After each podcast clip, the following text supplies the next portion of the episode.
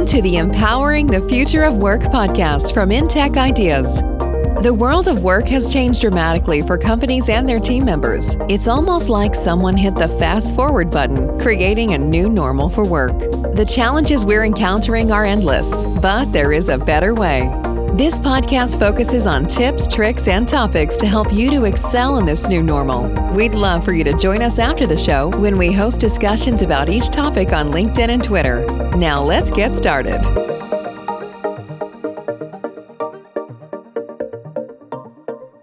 Hi, and thanks for joining the Future of Work podcast by InTech Ideas. This is Skip Marshall, CEO and founder of InTech Ideas.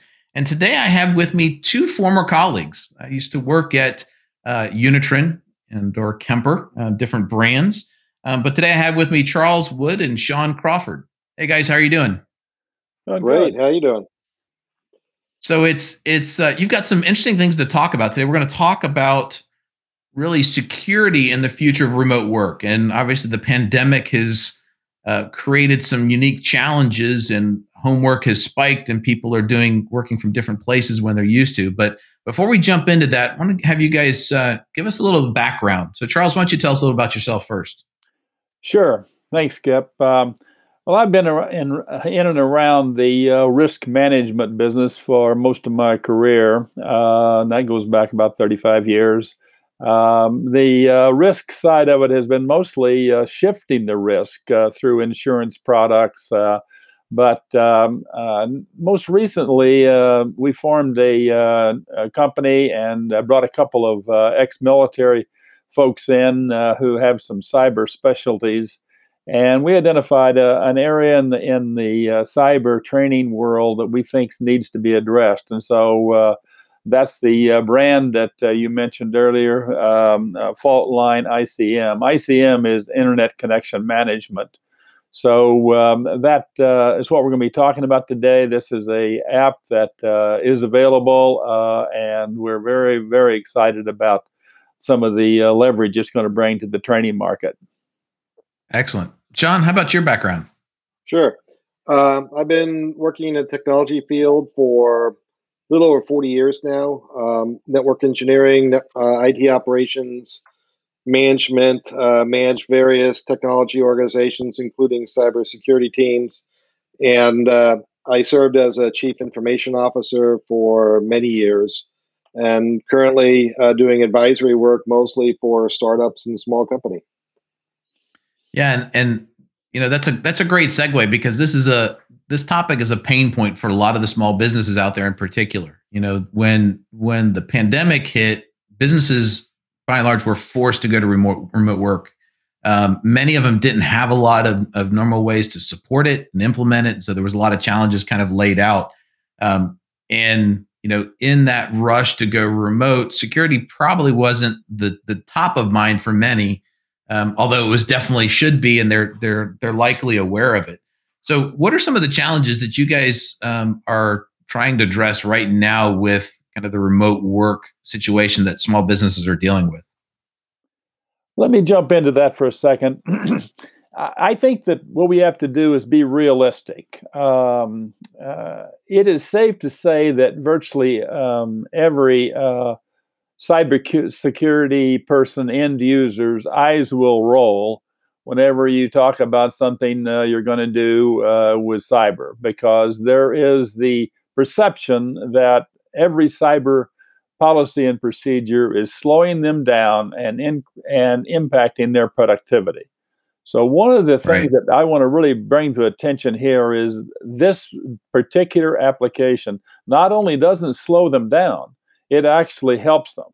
And so we're dealing with the psychological side of things as well as the normal kind of, uh, of worlds we, we live in, and and they they are of the opinion, uh, and we d- just haven't hooked in yet to the why on why this is so important. And um, uh, so we have to look at that from a realistic standpoint. And we believe that we right. have a product that really does do that. And it's, you know, we've all worked at, at large organizations, and there's generally large teams that can handle cybersecurity, technical support, help desk, et cetera um, you know, smaller companies don't have all those resources. right? If they're if they're lucky, they may have a couple people that are providing tech support and help desk support, but you know they've got what they would consider bigger priorities. But you know it doesn't really make the risks go away, um, and those those risks you know continue to be showing continue to show up in the news, right? Where computers are getting hacked and um, you know people are getting spyware and other things installed on their machines. Um, simple things by just leaving their computers online overnight and I think that was one of the areas where you guys really got started around this was managing that connection. So you talked about um, Faultline ICM, that's the internet connection management piece of that, was really about helping users manage that connection. Um, you know, so tell us a little bit about that and why that's important. Uh, what you're speaking of there, Skip, I'm glad you mentioned that. Um, uh, we have two type of uh, timers that we have uh, made available to the uh, user. One is a manual timer, and the manual timer can be used for a uh, situation where they would just want to be off the internet, but they don't want to be off the computer. And they don't want to be disrupted because they've got a hot project they're working on. So they can say, okay, I want to be off for an hour. They can click it off for an hour. They're not disrupted or they can say, I want to be off until noon. Those are nice, easy uh, settings. They're one click away to get back online if they if they need to be back online. Um, so that's the one area. But the other one is the one you're speaking of, and that is the the um, at nighttime. Uh, it may very well be that a company policy may be, say we want you to be off the internet uh, from 10 o'clock at night until 7 o'clock in the morning and everything's going to spool up anyway. So when you turn it back on, it's going to it's going to uh, grab the things that uh, while you were down. So the idea there is just to shut that door, and you can do it automatically with this uh, ICM. You can do it every day of the week. You can do it at a particular day of the week. And uh, it's a simple timer. You say uh, nighttime timer, uh, off at 10 o'clock p.m., on at 7 o'clock a.m. That's it if the boss right, happens right. to call, you know, Skip happens to call Maria, you know, and says, "Hey, uh, you know, I need a, there's something going on," she can click it back on, and and she's up and running. So it's not a matter to where she's locked out. And then when it goes uh, silent for a period of time, it will kick back in and go offline. So that's the automatic uh, aspect that you're speaking of, Skip. Right. Well, I, I think that's I can tell you from personal experience. I've you know, as as concerns come up about machines getting hacked, and you know, most of the time people don't worry don't worry so much about their home computers, and they should, but they don't really think about it all that often. But the reality is, when you leave your computer up and connected overnight, it's it's out there and it's available to to make connections and to communicate with uh, everything that's going on out in the World Wide Web. And if you're like most people, if you have a laptop, a lot of times you may close your laptop lid thinking that it's going to go to sleep. Um, well, you know, and this is the experience part. If you have an external monitor connected to that, your computer may not go to sleep. It may not stop taking connections. So simple things like that, where it just shuts off your internet connection for you uh, when you know you're not using it. You know that would be a very very helpful thing. Now, um, again, that's that's from the the individual user side, businesses, you know, they perhaps aren't even thinking about this from people that are now taking their machines home and don't normally work at home, right? And you know, we've worked with a number of, of businesses where, um, as an example, have a call center, and you know, they had to actually bring home their desktops. So it was not not that they were just bringing laptops that were used to being kind of wired and, and unwired, but so now their desktop computers are now plugged into home networks. Um, and without getting into the, the you know, discussion of VPNs and other security software, it just opens up some some challenges. Now, yeah, and I'll just jump in yeah. a couple things. So there was a study that IBM concluded back in June that talked about um, remote users, especially the the, the folks that uh, were uh, just thrust back into you know working from home. So they weren't prepared for it. They hadn't been trained for it. Um, they're given a laptop or a desktop, and what they found was um, that training by the company, even after the fact, was um, basically non-existent. So most companies, even large corporations, were not effectively training their people about cybersecurity and the risks uh, at home, let alone small and mid-sized companies. And most employees, they found, take a, a very laissez-faire attitude towards security, and so they're making these right. security decisions um, based on what's the easiest thing for me to do, what's the the thing I can do. You know, a lot of them got converted. Some of them, I, I know of a couple situations where people got converted from uh, to more of a, a, monitoring of their performance versus being in the office and and somebody you know kind of overseeing they got uh, monitored on piecework so right. anything that uh, would impact uh, their ability to take you know certain calls or the volume of calls or whatever um, became a big issue to them so they would they would make decisions on security based on how it impacted their ability to perform their their job, um, right. not so much the risk associated with the company. So what the company didn't realize, I think they're starting to recognize it now towards the end of 2020 and in 21, is all of a sudden you've got a lot of risk managers in every single employee. So every employee ends up becoming a risk manager because they're making decisions on risk that the, the corporation is going to have to live with but is unaware of. Yeah, that's that's a great point, and you know, it's you can't really go a week without hearing about some major data breach or stolen data, um, and it's it's happening in in not the more common ways that you hear about, right? So you know, you hear about the the Target breach a couple years ago, where their their point of sale stuff was hacked, um, and they were they were sniffing credit card information or a back office system. Now it's personal machines where data is being stolen off those machines, and now these machines going into homes and private networks where um, the likelihood that you may have a Wi-Fi system that still has the default password from the manufacturer yep. installed. Um, and in fact, if I recall correctly, it was last spring, really before all this started, there was a, um, a, a concern about a manufacturer, a couple versions of I don't remember the brand off the top of my head, but it was a couple versions of a particular large manufacturer Wi-Fi system where um, was regularly had had significant vulnerabilities in their built-in security, um, and so it just opens the door for you know stuff to happen, and that's that's a that's a major problem for sure. And and following up kind of on your your thought about um, you know I think my my laptop is turned off or my desktop is turned off. I close the lid you know, one of the things I talked to Chuck about early on is, um, you know, people that that live in an urban environment, they they have a car, they could they can park their car out on the street, and they'll lock the doors. But right. you've presented your car to every single person going by to be able to break into it. They could take their car and actually put it in the garage in their condo or apartment complex, but they don't and take it away from everybody. So just right. close the lid um, or leaving your laptop on overnight uh, just kind of gives the bad guys, the bad actors, the opportunity to, to spend all night trying to break into your machine.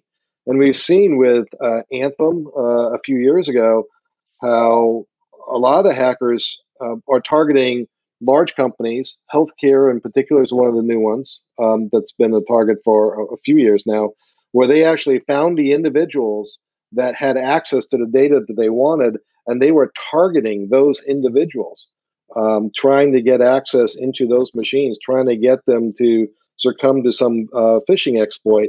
And, and right. unfortunately, in the case of Anthem, uh, they got it, and they were able to steal um, data over the course of six or eight months or something like that. Right. Yeah. It's it is it's an ongoing problem and, and it's not going to go away. It's not going to get any better. At some at some point, um, it is you know the data is all going to be essentially public and figuring out how to secure and, and block the data in different ways and you think your social security number and i know from personal experience that a lot of people that i don't want to have my social security number have it including mm-hmm. the the guy who decided they were going to file my taxes a few years back for me um, you know, I did I did ask my accountant if there was some way that they could actually pay my tax bill, but somehow that didn't work. But but um, you know, it's it's this is going to be an ongoing problem. It's not going to stop, and just coming up with other ways to slow or mitigate the problem is is important. Um, and I, I think you know, it's going to actually get worse because right. you, you look, you know, if you try and break into somebody's car, there's a law that they've broken and they can be prosecuted. If somebody tries to break into your machine, there's almost no risk on the person trying to break in. Right, right. Yeah, the, the chance of, of getting caught is is uh, is slim, and it's and it's interesting not about a, a capability, but because it's so frequent, nobody really puts any effort to try and track that down, and you know it's it's a a weak effort. I think um, the other thing too is uh, just uh, talk about we talked about Wi-Fi and and online, but we don't want to ignore uh, Bluetooth because uh, Bluetooth uh, and the Internet of Things uh, is is something that is also now emerging, and uh, so one of the things that our system does, it also deals with the timers with regard to Bluetooth. So uh, um, we we don't focus on that a lot, but it's going to be, I think, an emerging problem uh, as people go down the chain on ransomware and they go from large corporations to medium to small down to individuals. Right, and right. Uh, so we do have that capability. Well, it's it's a that's a great point. Um, you know, it, for anybody that has an iPhone, and I remember when I first got the first notice when when an update happened. I want to say it was Facebook or one of the common apps I use, and it said X application wants to use your Bluetooth connection. I'm thinking, why in the world does Facebook or LinkedIn or whatever the app want to use my Bluetooth connection, right? So that's that's you know you don't get those notifications necessarily on your laptop, but those or in your desktop, but those risks still exist for sure. Um, and you know, yes, we're in the middle of a of a pandemic today, but at some point we're going to be past this and get back to whether you want to call it normal or the new normal or whatever. But you know, we'll go back to working in coffee shops and working in other remote locations. And I think this is, um, you know, we're not going to go back to the traditional work in a traditional office the same way we did in the past. It's still, you know, remote work is here to stay and it's only going to continue to grow. So this is not going to be something that that disappears. Now, you guys also have something that's it's probably even even more interesting to me as a small business owner thinking about this and that's that's kind of automation around the help desk and supporting your remote workers. I think you call it help desk valet. So tell us a little bit about that. Sure. Uh, well, this is this is really something that we're really excited about uh, because of the fact that it has a such a strong uh, financial uh, benefit to the corporation. So you get the benefit of the financial side of improving the productivity of your help desk, but you get the benefit from the employee standpoint and the user standpoint because it makes them feel better when they get ready to call in for a help desk situation, they're usually frustrated. They're they're behind schedule. Uh, the computer's not working right. The network's not working right, and they finally decide to call into the uh, help desk to get some help. The first thing that happens is they feel very inadequate because the questions that are asked of them, uh, in many cases, to get started with the baseline uh, are things that they don't normally uh, have at the top of their top of their head. So this particular app gets that relationship kicked off immediately on a positive note between the end user and the technicians that's talking to them. That technician asks them a couple of fundamental questions. They go to this single page and it gives them a snapshot of virtually all the starting questions that that help desk technician needs. So it really has two benefits. It has the financial benefit of increasing the, the productivity of that technician. We mm-hmm. estimate conservatively that this will knock off a minute off of every call. And when you look at millions of calls, that becomes a very big uh, a very big factor. But it's also the right. psychological side of it. So we're really excited about the the uh, the help desk uh, valet. But I think going back to the earlier point we made, you know, when your organization doesn't have a lot of extra resource to help support, you know, that that solution is going to provide a lot of help in terms of automating troubleshooting and providing that support. Um, and as you know, we really focus on a, a people first attitude for businesses, um, and that's something we talk quite a lot about. And that's certainly something that helps, you know, m- make employees and make individuals within your organization um, makes their lives a lot easier, makes supporting them a lot easier for sure. Now, Sean, you you had a quote that I love, and it was "should is not good enough." And there's a lot of there's a lot of should going on right now as it relates to security for small businesses. um, you know, it's what are we seeing and kind of what do we what do we think the the future is for this and and how are we going to help businesses really uh, help secure their remote workers?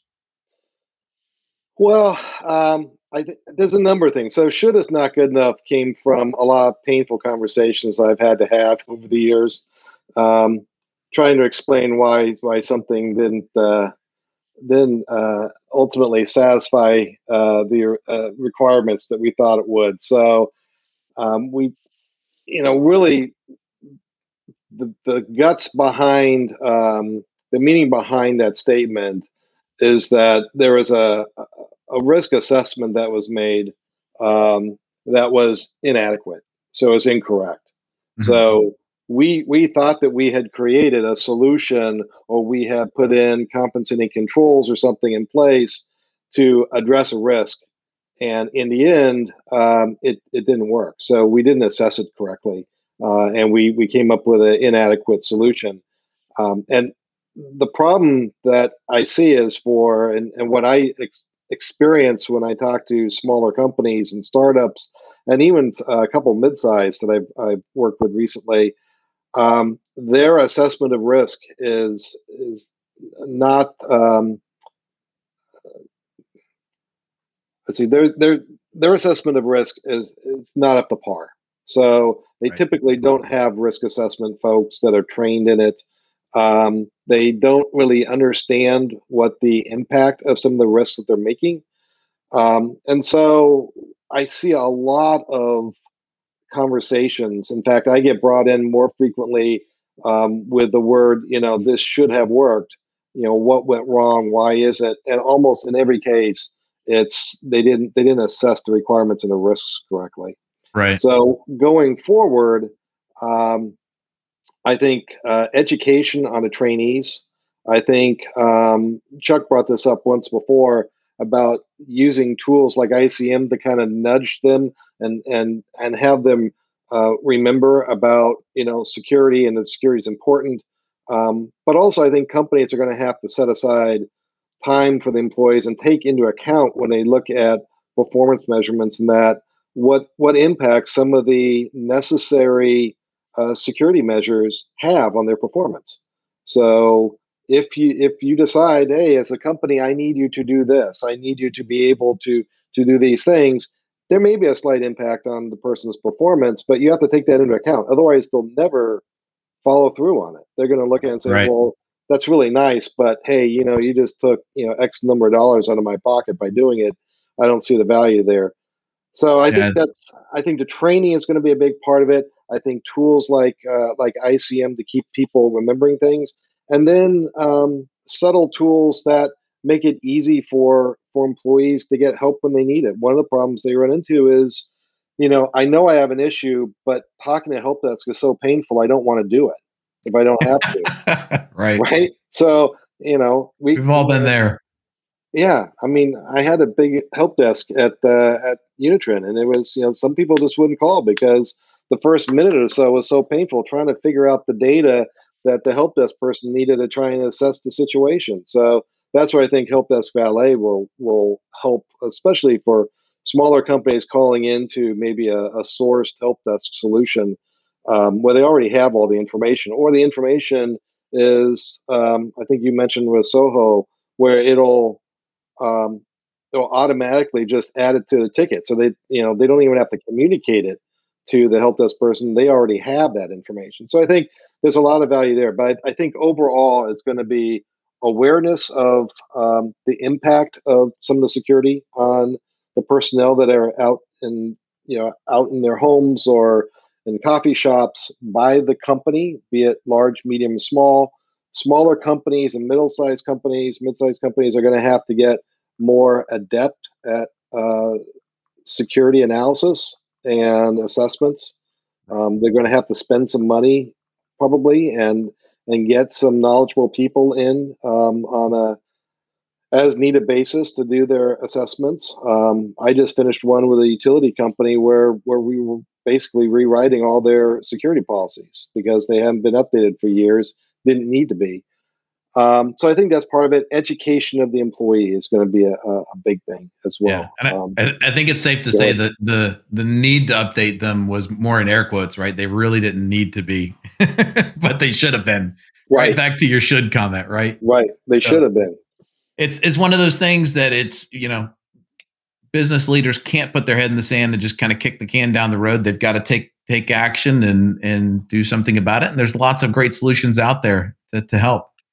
So Chuck and Sean, thank you so much for joining the show. Um, it was great having this conversation. I know it's going to be of interest to a lot of folks. And if you want to reach out to Chuck and Sean um, about Faultline uh, ICM or any of their solutions, or if you just want some suggestions and advice, uh, their information will all be in the show notes. So you'll be able to see and connect with them. Um, and uh, find out more about security in the future of work for the remote worker. Thanks again, and we look forward to talking to you next time. Thank sure. you very much. Thanks for the opportunity.